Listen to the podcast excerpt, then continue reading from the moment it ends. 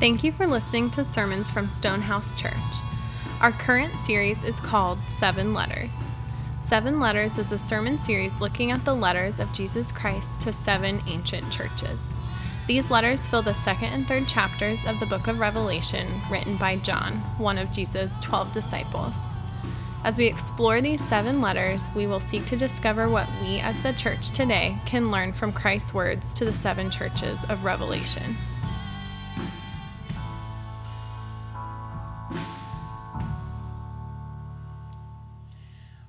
Scripture today comes from Revelations 3 14 through 22. And to the angel of the church in Laodicea, write the words of the Amen, the faithful and true witness the beginning of God's creation. I know your works. You are neither cold nor hot. Would that you were neither cold nor hot. So, because you are lukewarm and neither hot nor cold, I will spit you out of my mouth. For you say, I am rich, I have prospered, and I need nothing, not realizing you are wretched, pitiable, poor, blind, and naked. I counsel you to buy from me gold refined by fire so that you may be rich, and white garments, so that you may clothe yourself, and the shame of your nakedness may not be seen, and salve to anoint your eyes, so that you may see. Those whom I love, I reprove and discipline. So be zealous and repent. Behold, I stand at the door and knock. If anyone hears my voice and opens the door, I will come in to him and eat with him, and he will be with me. The one who conquers, I will grant him to sit with me on my throne, as I also conquer and sat down with my fathers on his throne.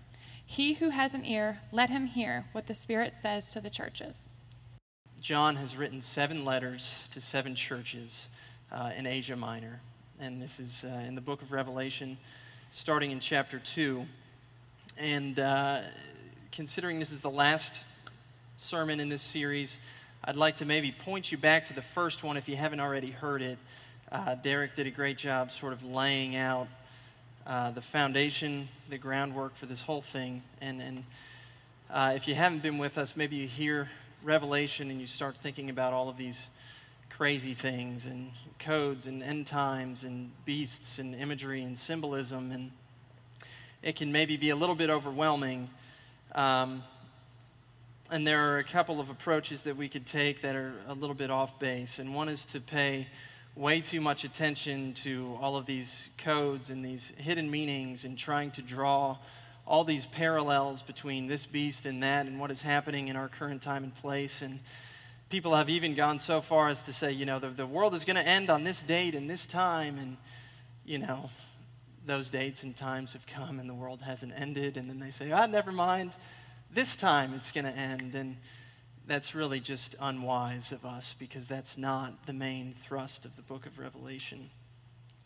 Uh, what is actually going on is John, the apostle that wrote other books in the New Testament, receives this spiritual vision. And this vision is intended to provide uh, a grounding, so to speak, for a group of people and he writes these to real people in real places facing real struggles at a particular moment in history. And Revelation is written to these folks to actually give a picture of, of the grand narrative, uh, to sort of zoom out and say, look, I know you're suffering, you're struggling, it feels like God is not with you. Uh, but the reality is, is that all things will come to a head one day and in Jesus, you all are conquerors. And so this was written as an encouragement to those folks. And we also see uh, some churches that are struggling and maybe even not following Jesus as they ought. And we see Jesus bringing correction and rebuke and restoration and guidance. So let's remember, too, that we are part of the church of Jesus Christ on earth here. And though there are seven particular churches in Asia Minor that John writes to, uh, these are quite applicable to us. And we are not exempt from the same struggles that they faced, uh, though they were in a different time and place. There is intentionality in including these seven letters. And we in the West here, particularly in America, share a lot of similarities with the church at Laodicea. That's what we're looking at this morning. And so, as we approach it, uh, it would behoove us to listen to what Jesus has to say to us. And before I dive too deeply into that, uh, let me pray. Father, um, we need you. We need you to open our minds, our ears, our hearts to your truth. We need you more than we think we need you. We are typically self reliant, uh, fairly complacent. Uh, we don't view things as we ought. We don't rely on you as we ought. And we thank you, Lord, that even as we miss that mark, we still have intimate fellowship with you because of what you have done for us, because of your grace and your mercy towards us. And so, God, we ask that according to your grace, according to your mercy, you would meet us here this morning and that you would illuminate truth to our hearts. Uh, where we are proud, pray that you would humble us. Where we need encouragement, we pray that you would lift us. And I pray, Lord, also for myself. Uh, you know that I am incapable and foolish, and I need you to help uh, a sinner like me say anything good or worth hearing from your word this morning. So we ask for your help in Jesus' name. Amen. Okay, so we've seen in the first uh, six letters that we've gone through, it's pouring outside, um, that uh, Jesus has sort of a pattern when he addresses churches. He kind of says, This you've been doing well, but this I have against you. And a lot of times it's twofold, right? He kind of brings a rebuke and then he follows it up with a condemnation, and, and his address to the churches is twofold. But we've also seen that there are a couple churches in which Jesus is doing nothing but commending them. He's saying, You guys are doing great, you know. Stay faithful to the end, you'll be conquerors. You will, you will dine with me. Keep doing what you're doing. And they receive nothing but encouragement and condemnation. I'm sorry, commendation, not condemnation. And then this morning, the church at Laodicea actually, unfortunately, receives nothing but condemnation. They receive rebuke only. He doesn't say, anything positive to them. This is the only church of these seven uh, that he, he takes that approach with. So we should be somber in our approach uh, and be ready to receive the truth that Jesus has to give us here this morning. So I'm going to open with a little bit of an aside, and then we'll, we'll dive in reading verse 14, it says, And to the angel of the church in Laodicea, write the words of the Amen, the faithful and true witness, the beginning of God's creation. If you're reading that in passing, you might see this phrase, the beginning of God's creation, and think that Jesus is a created being. And I just want to clarify this because it's important. Jesus is not created.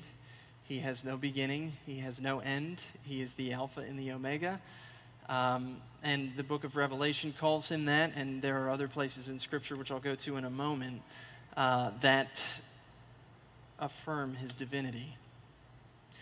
reason I say this is because it, it's important. There are people that, that, for thousands of years, have actually used this text to say that Jesus was created and he is a God, uh, and he is not the one true God. And there will be people that knock on your door and try to tell you that. And uh, I just want to let you know that we should lovingly and graciously correct that. And I'm just going to give you one quick scripture on that, and then uh, we'll move on to the next part. But Colossians chapter 1, verses 15 through 17, makes it pretty clear. This is referring to Jesus. It says, He is the image of the invisible God, the firstborn of all creation. For by him all things were created, in heaven and on earth visible and invisible, whether thrones or dominions or rulers or authorities, all things were created through him and for him. He is before all things, and in him all things hold together. And he is the head of the body, the church. He is the beginning, the firstborn from the dead, that in everything he might be preeminent. So, Jesus is God. He is not created. And then it goes on to talk about uh, the fact that he is the Amen, the faithful and true witness. This letter opens, like all the other letters, with some description about Jesus. And the first six actually refer to something that John saw in his vision in chapter 1. This one actually doesn't do that. I'm not totally sure why. Uh, I don't have a good answer for you there, but I do have an idea as to why he uses specifically these phrases the words of the Amen, the faithful and true witness. If you look at Isaiah chapter 65, this gives us some insight into, into what this means, into why specifically John, before he sort of confronts the Laodiceans, is saying the Amen and the faithful and true witness. Isaiah 65, 16 says this So that he who blesses himself in the land shall bless himself by the God of truth, and he who takes an oath in the land shall swear by the God of truth because the former troubles are forgotten and are hidden from my eyes. That word truth there, literally translated, is actually amen.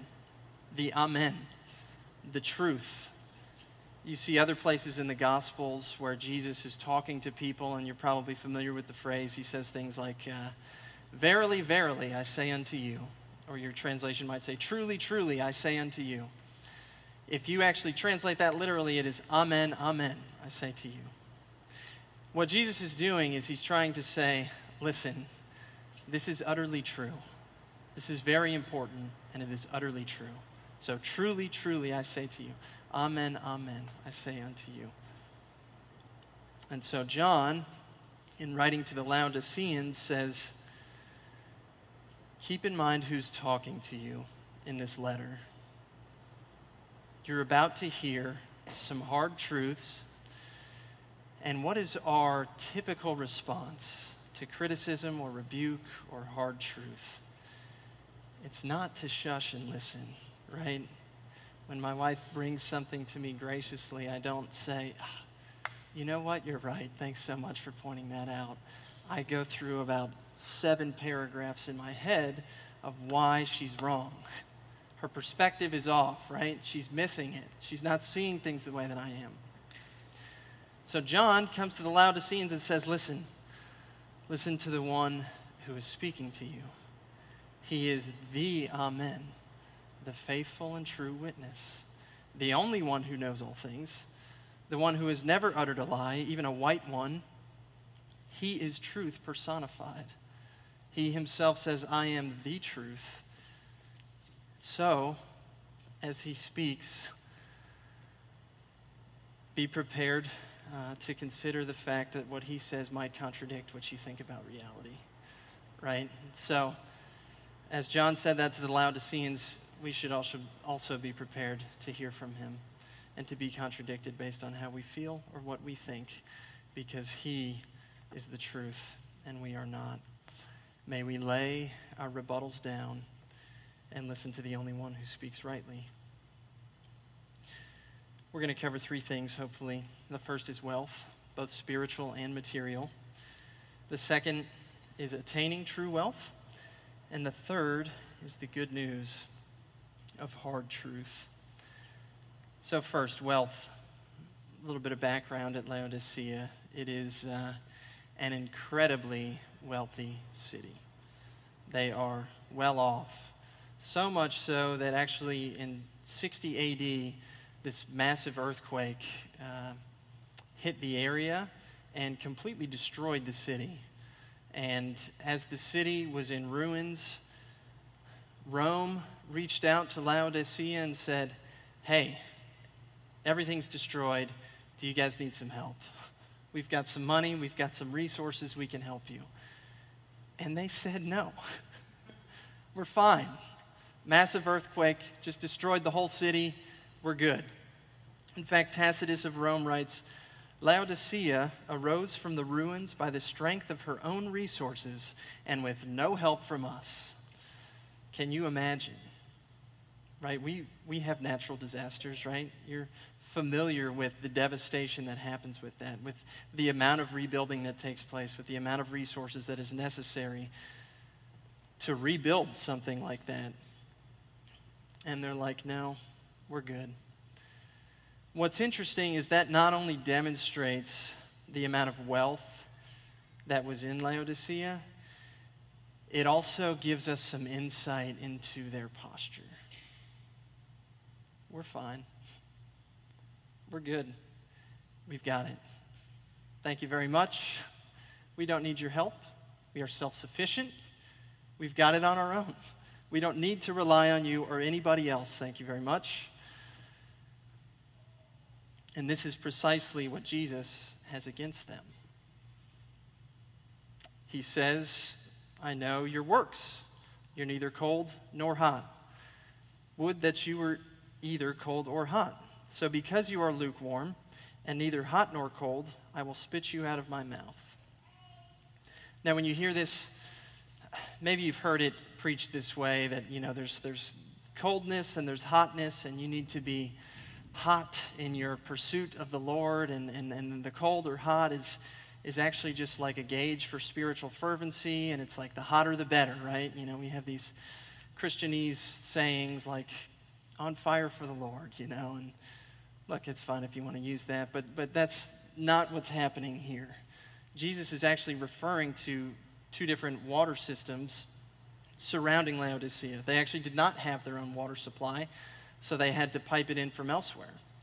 So there's a neighboring city called Colossae, and there was an aqueduct system from Colossae into Laodicea that provided cold water for them. And there was also another neighboring town called Hierapolis, and they had hot springs. They were about 95 degrees, and, and those would be piped into the city as well. And so when Jesus is talking about the coldness and the hotness, he's talking about the usefulness of the cold water and the usefulness of the hot water. And a lot of times, what would happen as the water flowed from Hierapolis, it would become lukewarm over time. And it was also said that this water collected minerals, that if you drank the water, it would make you vomit. And so that's what Jesus is talking about. His rebuke against them is look, you are the church of Jesus Christ on earth, and you have lost your usefulness. You've become lukewarm.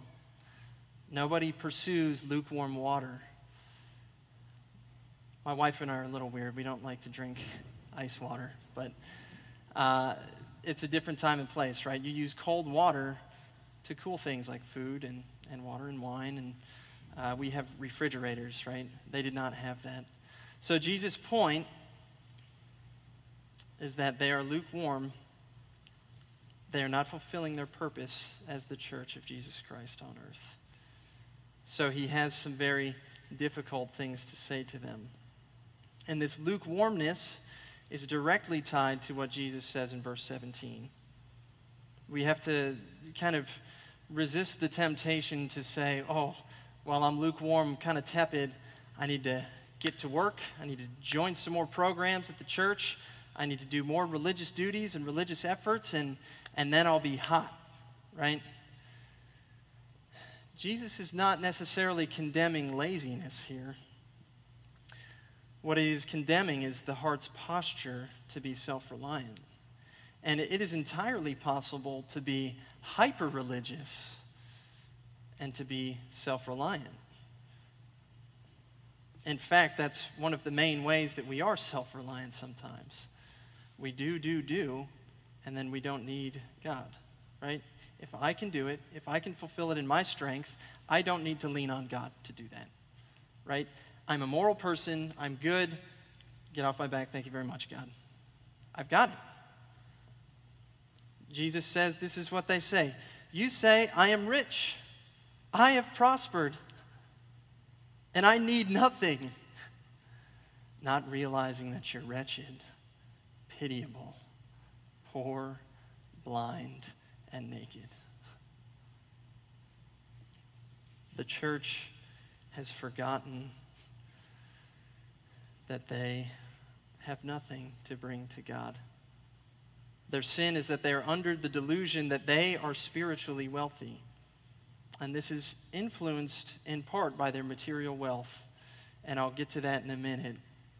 But first, let's talk about what we mean by spiritual poverty.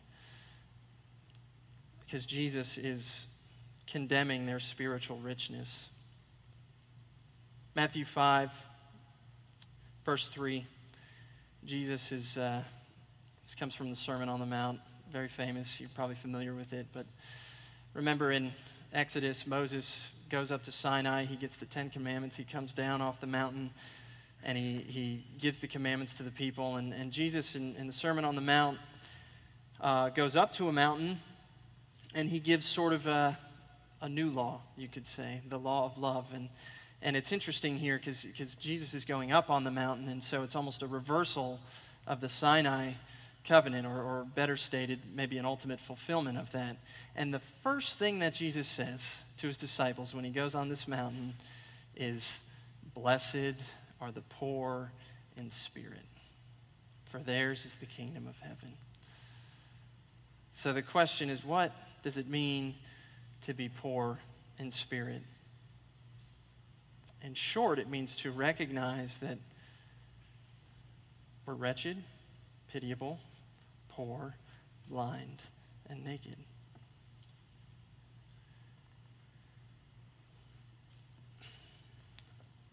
I don't think a day, 10 minutes in a day goes by in my daily life in which sin, whether I notice it or not, is, is not just spilling out of my heart everywhere.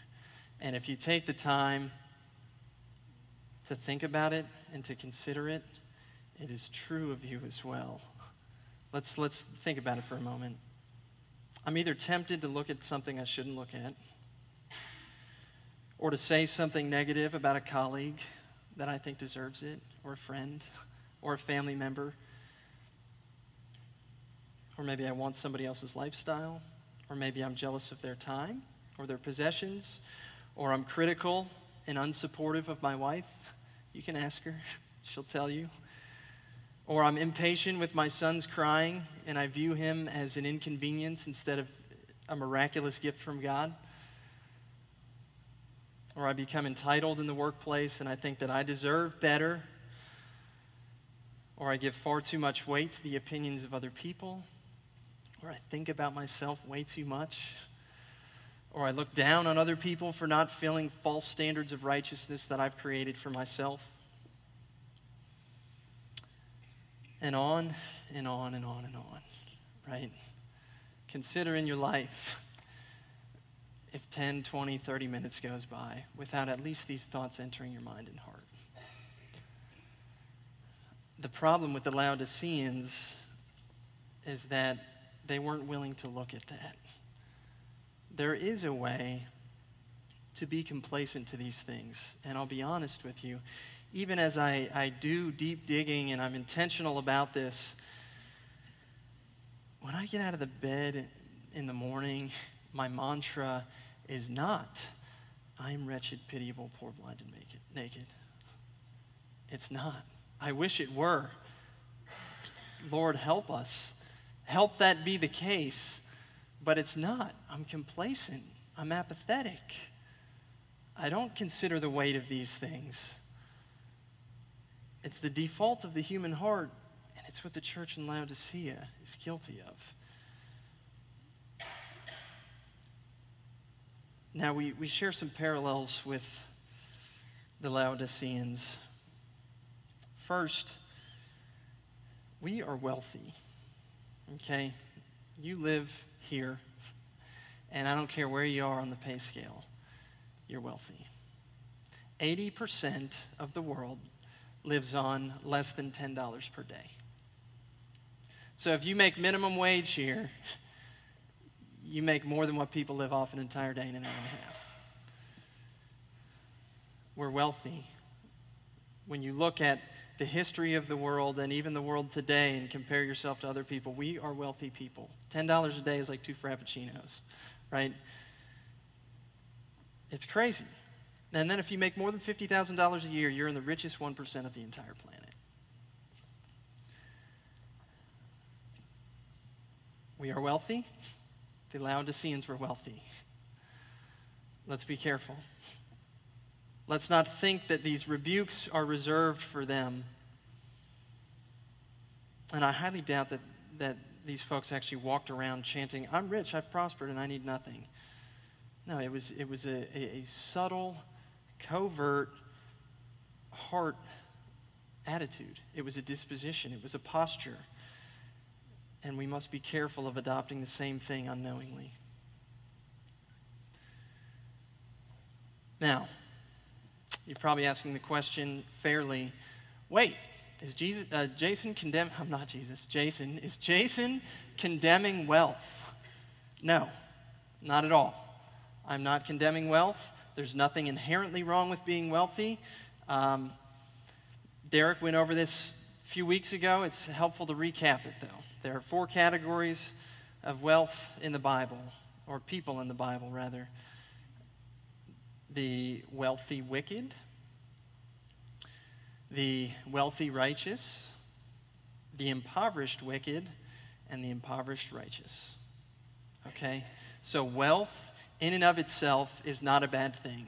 And I'm not saying if you're wealthy, automatically you will be rich in spirit and deluded about your spiritual poverty. That's not what I'm saying at all. But the Bible does give us certain categories and warnings related to wealth in Scripture. Because of the way that the human heart operates, when it receives something, it has a propensity and a tendency to latch onto that thing and to view it as God. So, just a couple quick references in Scripture, because if we completely ignore uh, wealth's influence on our spiritual lives, we're, we're not looking at the Bible and taking it seriously. So, You've probably heard the parable of the rich young ruler. Uh, it comes from Mark chapter 10, verses 23 to 25. It says this Good teacher. Well, okay, so somebody approaches Jesus context. Good teacher, what must I do to inherit eternal life? And Jesus says to him, Why do you call me good? No one is good except God alone. You know the commandments do not murder, do not, do not commit adultery, do not steal, do not bear false witness, do not defraud, honor your father and mother. And he said to him, Teacher, all these things I've kept from my youth. And Jesus, looking at him, loved him and said to him, You lack one thing. Go, sell all that you have and give to the poor, and you will have treasure in heaven. And come, follow me. Disheartened by the saying, he went away sorrowful, for he had great possessions. And Jesus looked around and said to his disciples, how difficult it will be for those who have wealth to enter the kingdom of God. And the disciples were amazed at his words. But Jesus said to them again, Children, how difficult it is to enter the kingdom of God. It's easier for a camel to go through the eye of a needle than for a rich person to enter the kingdom of God. Material wealth can influence shade, color your spiritual life. And that is what has happened at Laodicea. Why, why is this the case? Well, it, it, it kind of makes sense if you think about it. Um, when you have a lot of things, you kind of get some amount of confidence in those things, and you, you equate possessions with achievement, particularly in our, our time and place in our culture. Uh, wealth gives you status, something that Jesus cares nothing about, but the world highly esteems. It garners the respect from other people. It gives the illusion, and this is probably the biggest here, it gives the illusion that one relies on no one and nothing to meet needs. Because if I have money, I can get whatever I want whenever I want it. Money makes the world go round. If I have it, I don't need to be reliant. I'm not a needy person when I have tons of money. When is the last time we prayed, Give us this day our daily bread?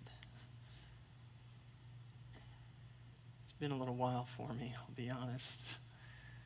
We don't have need. right? The need, hunger pangs when you don't have food reminds you of your weakness. It is a very clear and unignorable signal that says, man, I am limited and I am finite and I am dependent on another. But with wealth, I have what I want when I want.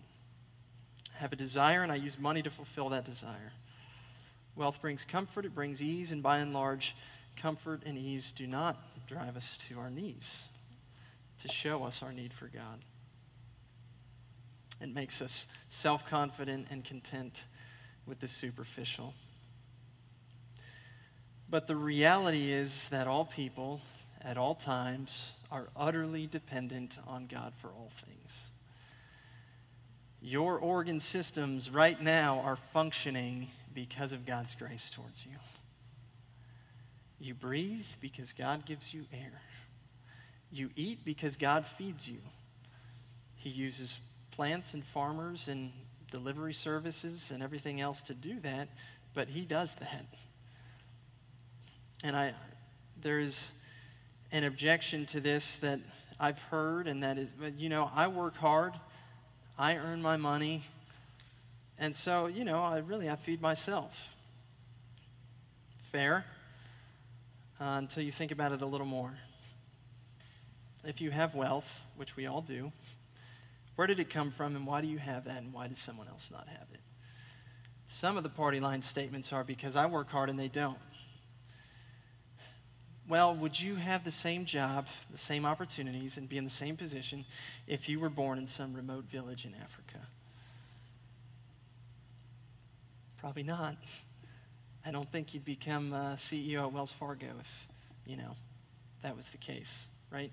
There are opportunities and there are places that God has placed you in, and they're all gifts, and they're all a means of enabling you to land where you are.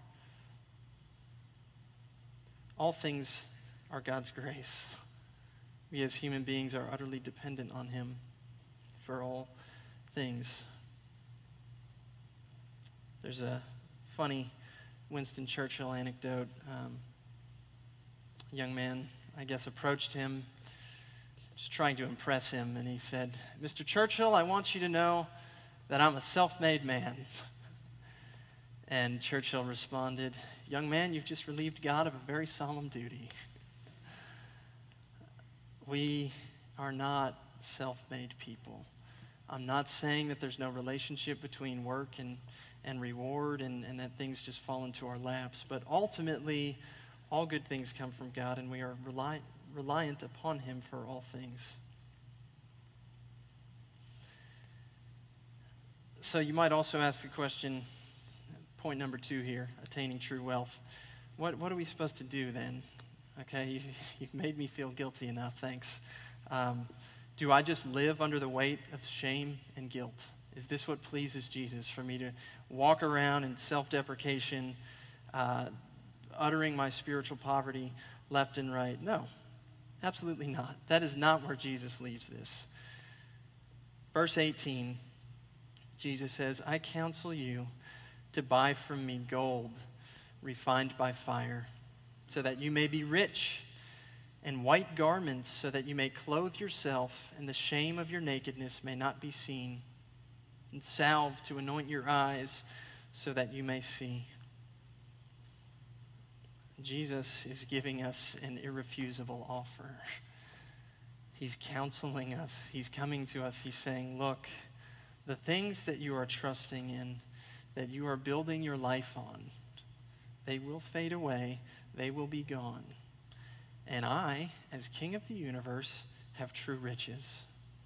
Come, buy these true riches. They are yours if you want them. That word buy is a little interesting there. We think, well, what? I thought we were spiritually bankrupt. How do we do that? Isaiah 55 gives us some insight there starting in verses 1 through 2. It says, Come, everyone who thirsts, come to the waters. And he who has no money, come, buy and eat. Come, buy wine and milk without money and without price.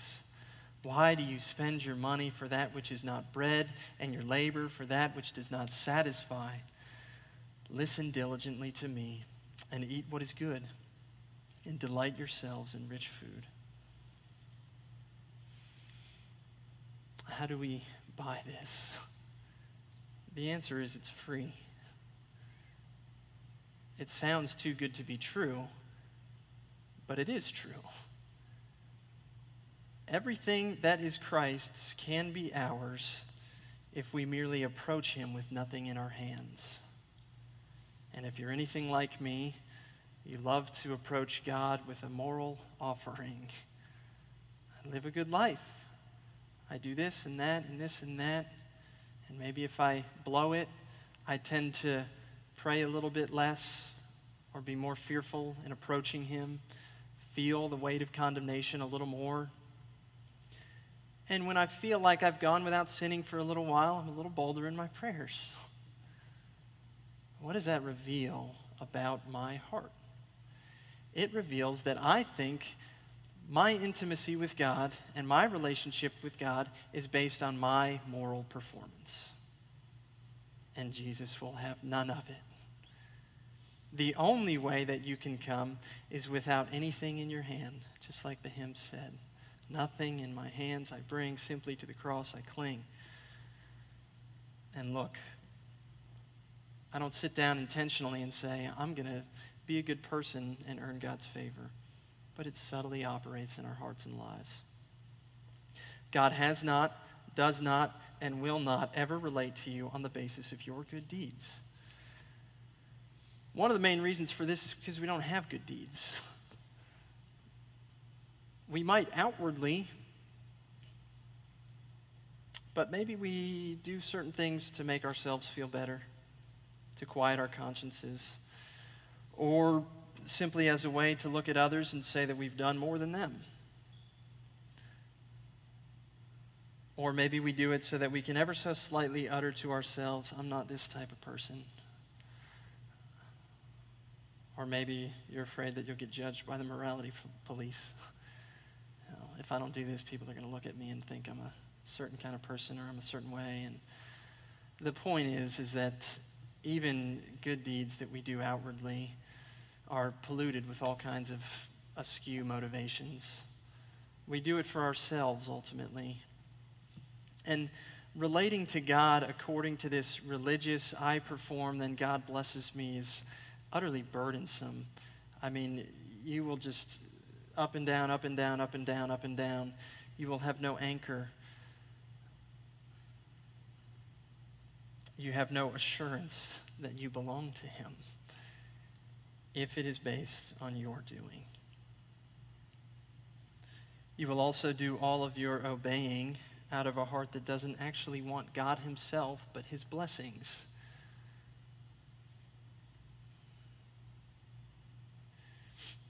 So, we approach God with needs, not deeds. We come to Him recognizing our spiritual poverty and understanding that we have no true gold we are wretched, pitiable, poor, blind, and naked. And God will, by His grace, when you approach this way, give you an imperishable inheritance in Himself. He will honor you as an esteemed guest at His banquet, and He will give you vision to see His glory.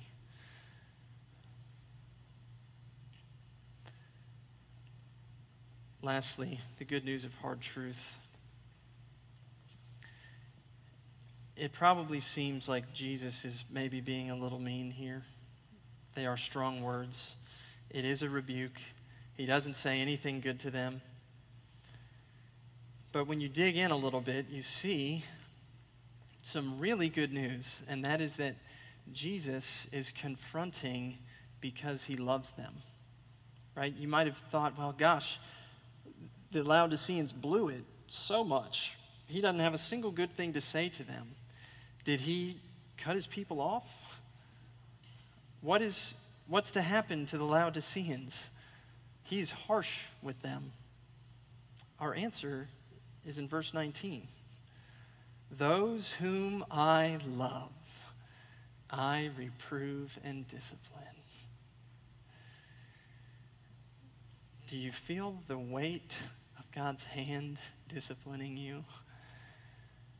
Rejoice because it means He loves you. The confrontation is for the sake of restoration, right? Jesus comes to his people and he gives them a hard word because he cares about them and he loves them and they are his. And he wants to give gracious words of warning to enable them to repent. And that's what happens for you and me as well. When we find hard truths in the Bible that are hard to swallow, be reminded that Jesus disciplines his own. He disciplines those whom he loves. Lastly, it might seem strange that they've blown it so badly. And Jesus is like, but all this stuff is yours for free. The reality is, is that it costs us nothing, right? This gold refined by fire, this eye salve that enables us to, to see clearly, these white robes of righteousness that Jesus wants to clothe us in those things cost us nothing, but they cost God everything. It cost him his life. Jesus came to take the punishment that you and I deserve. He was no wretch, he was perfect. He was the epitome of what it meant to be a human being made in the image of God. He had perfect fellowship with the Father. Jesus Christ was not pitiable, he was a king he held together all things in himself, as we saw in Colossians 1. Jesus Christ was not poor, he was rich. All the true riches were found in himself and his fellowship that he had with the Godhead. In addition, he possessed this measly little universe and everything in it. Jesus Christ was not blind. He knew all things. He had perfect understanding of all reality. He's the only human being who ever saw God and self accurately. Jesus Christ, according to his own behavior, had no reason to be ashamed. He was holy, holy, holy, like God the Father and God the Spirit. There was no blemish in him. Yet, Jesus Christ was treated like a wretch by dying on a cross so that you and I wouldn't have to bear the punishment of our wretchedness. He became pitiable by giving himself over to unjust courts to be falsely accused so that we might receive a righteous verdict that we don't deserve. Jesus Christ became poor so that we might be rich in him. He was homeless. The Son of God was homeless. Jesus Christ did not become literally blind, but he became a human being and chose not to use his knowledge of all things as a weapon against his wicked creation. And lastly, Jesus Christ put himself to open shame by allowing sinners to literally strip him naked on the cross, that he might hang there and bear the penalty for our sin, so that he could clothe us, clothe us with his white and spotless robes.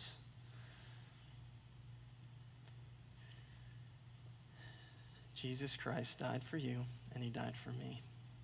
And that is why we come to this table of communion each week, so that we can remind ourselves that apart from grace, we are utterly spiritually bankrupt.